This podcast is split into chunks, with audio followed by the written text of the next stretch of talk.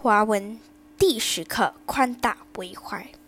这几天，芷晴放学回家的时候，一下校车就看见邻居红色的轿车挡在家门前。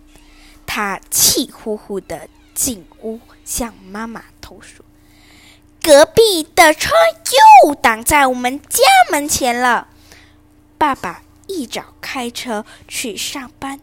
这个时候不会回来，没关系。知青可不认为这是一桩小事。我进屋的时候不能把门完全的打开，它妨碍了我。知青放学回家的好心情都被那辆车挡在门外了。